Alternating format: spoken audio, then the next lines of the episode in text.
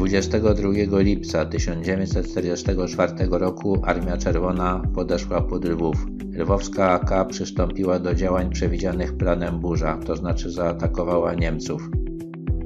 Zwłaszcza na początku walk o miasto wystąpienie AK było na rękę Armii Czerwonej, ponieważ pierwsza pod Lwów podeszła brygada pancerna, której brakowało piechoty do ochrony czołgów. Do 27 lipca oddziały AK wspólnie z Armią Czerwoną prowadziły walki o miasto. 26 lipca wstępnie uzgodniono z oficerami Armii Czerwonej, że zostanie sformowana z żołnierzy lwowskiej AK 5 Dywizja Piechoty Dzieci Lwowa, która weźmie udział w dalszych walkach z Niemcami. 28 lipca oddziały AK zostały rozpuszczone do domów. Nadal jednak jawnie działała komenda miasta przy ulicy Kochanowskiego, a kontrwywiad AK współdziałał z kontrwywiadem Armii Czerwonej przy wyłapywaniu konfidentów gestapo.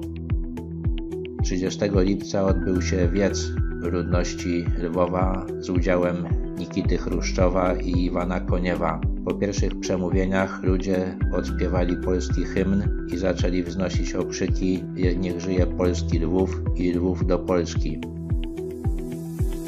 Następnego dnia oficerowie sztabu okręgu AK zostali wezwani na naradę z udziałem oficerów Armii Czerwonej i na tej naradzie aresztowano ich. Pomimo to delegacja AK udała się na rozmowy do Żytomierza z Michałem Rolą Rzymierskim. Ta delegacja również została aresztowana. NKWD rozpoczęło wyłapywanie członków AK. Około 2000 z nich trafiło do łagrów i wielu z nich tam zmarło.